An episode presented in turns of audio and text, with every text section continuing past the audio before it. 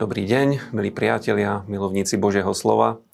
Aj dnes sa budeme spoločne zaoberať miestami, ktoré sme si dneska mali podľa nášho plánu študovania Biblie prečítať.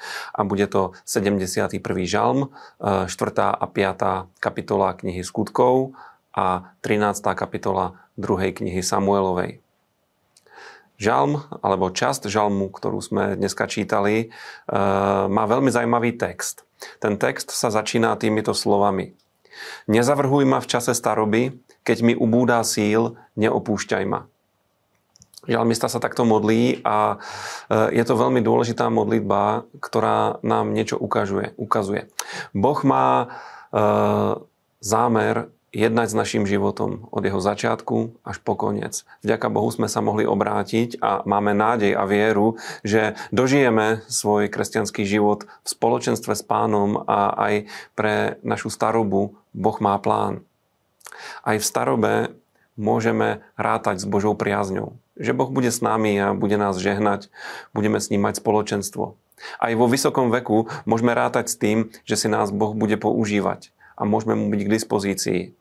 Eh, aj v starobe môžeme rozprávať eh, o Božích skutkoch, aj v starobe môžeme chváliť pána a aj v starobe môžeme, a hlavne to je úloha starých a zrelých ľudí, môžeme odovzdávať vieru a Božiu známosť nasledujúcim generáciám. A ja som veľmi rád, že aj v žalmoch je tento odkaz a niektorí ľudia možno majú kus problém a trápia sa s tým, že už nie sú mladí a možno spolu s Jiřím s Moškem si spievajú už Milásko není 20 let, ale z biblického hľadiska to vôbec nevadí. Človek starne, poznáva pána lepšie a lepšie a tým pádom je pre pána aj oveľa použiteľnejší. Poďme do skutkov apoštolských. V dnešnom príbehu sme čítali o tom, ako církev reagovala na hrozby zo strany vládnej moci a aj duchovných predstaviteľov izraelského národa, ktorí im zakazovali kázať evanelium a učeníci sa zišli a e, pomodlili sa jednu veľmi zvláštnu modlitbu. V tej 4. kapitole skutkov ju nachádzame a učeníci sa modlia za, za dve veci. E, modlia sa za to, aby im pán dal smelosť aby kázali. A modlia sa tiež za to, aby pán potvrdzoval toto kázané slovo o Ježišovi tým, že sa v mene Ježiš budú diať znamenia a zázraky. A to sú dve veci, ktoré by mali e, sprevádzať e, život kresťana, život kresťana naplneného Duchom Svetým, život kresťana, ktorý pozná Božiu moc. A mne sa na tom príbehu veľmi páči to, že keď sa pomodlili učeníci, zatriasla sa zem. Ako keby nielen oni ale, ale celá zem povedala amen na to, že sa modlili a my vieme, že prvá církev takto skutočne slúžila a pán sa oslavoval.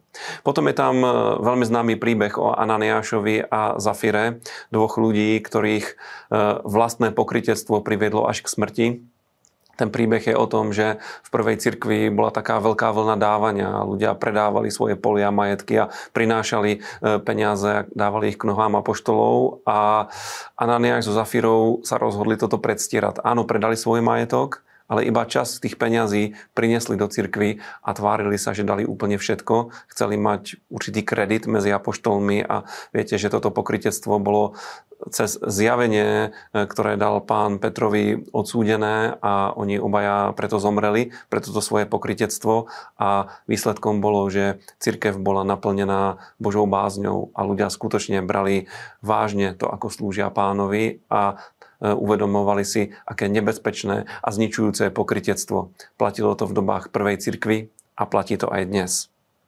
V pasáži zo Starej zmluvy e, sme čítali smutný príbeh o Amnonovi, ktorý znásilnil svoju nevlastnú sestru Támar, oklamal ju, lsťou sa ku nej dostal a e, prejavil o ňu záujem, chcel ju znásilniť. Ona veľmi statočne sa tomu, mu to snažila vyhovoriť a vravila, nech požiada jej otca, že mu ju dá za manželku, hoci teda bola jeho nevlastnou sestrou, ale on, on ju znásilnil.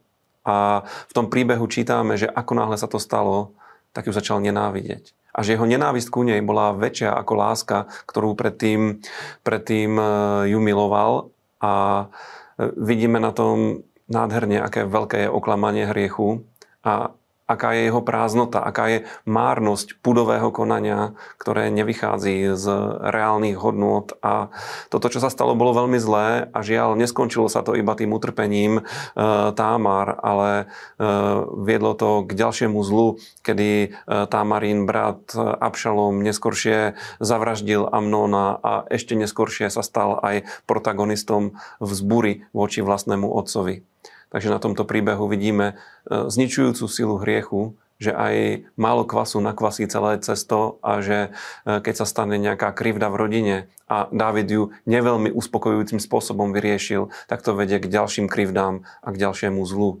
Nech je to preč z našich životov. Buďme silní, buďme verní pánovi, čítajme Bibliu a e, zdieľajme e, ostatným toto, čo robíme, pozbuzujme ďalších k čítaniu a spoločne podporujme toto dielo. Je to veľmi dobré v Božích očiach a ja sa na vás teším opäť za nejaký čas pri spoločnom čítaní Biblie. thank you